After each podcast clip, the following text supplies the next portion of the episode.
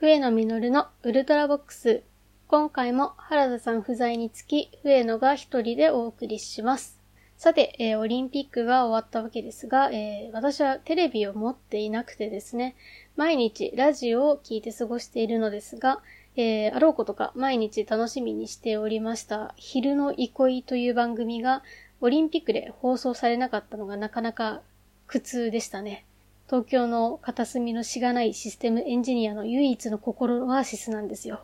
まあだからクサクサしながら仕事をしておりました。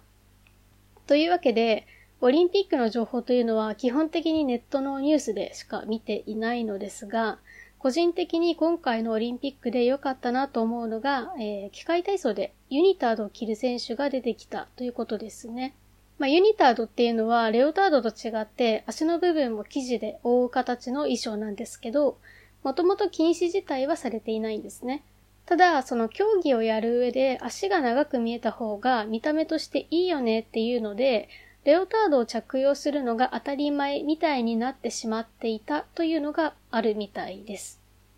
ただ、機械体操って難易度の高い技ができるかどうかで採点されるので、体型が綺麗に見えないといけない理由ってないんですよね。というので、その別に足首まで隠れた衣装を着たっていいじゃないという人が、まあ、オリンピック選手で出てきたというのが個人的に良かったなと思う点です。で、私自身がですね、スポーツ強豪校出身でして、で、体育祭がブルマ強制だったんですよね。で、それがとっても苦痛で仕方がなかったんですけれども、それに意義を唱える人の方がよほど少ない状況でした。まず女子校で異性が見るわけないから気にしなきゃいいじゃんっていうのが一つ目としてあるんですけど、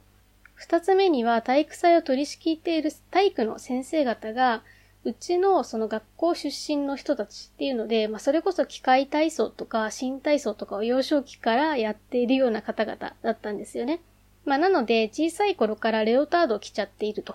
その足の付け根ギリギリまで肌を露出してるっていうのが、まあ、気にならないまま大人になっちゃったみたいな感じで、そもそも嫌がる理由分かってもらえなかったんですよね。で、それで、その同級生も同じように機械体操だったりをやっている子が多くって、で、彼女らも同様にレオタードが当たり前なので、今更ブルマで恥じることないんですよ。まあ、というので、ブルマ反対派が圧倒的に少ないという状況でした。それでオリンピックに出るくらいの人たちって、大体の場合が、その幼少期からずっとその競技をやっているわけですから、同じようにレオタードを着ることが当たり前の環境で育っているんですよね。だから、オリンピックに出るような人が、その自分自身のコスチュームに疑問を抱くチャンスって、まあ、なかなかないのかなって思っていたので、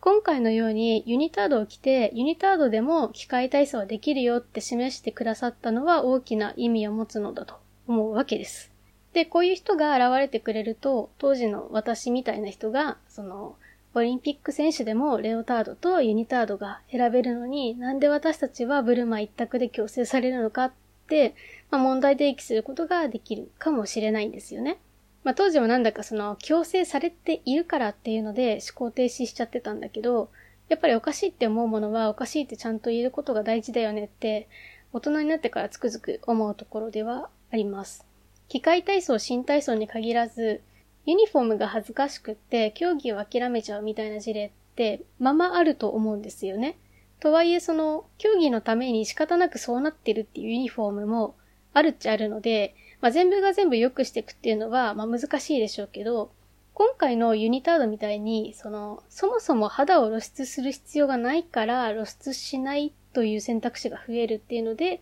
これなら私でもできるとか、やってみようかなっていう気持ちの人が増えてくれればいいんじゃないかなって思ってます。というわけで今回は機械体操のユニタードに関するお話でした。お相手は私、笛野実がお送りしました。それでは次回のウルトラボックスでお会いしましょう。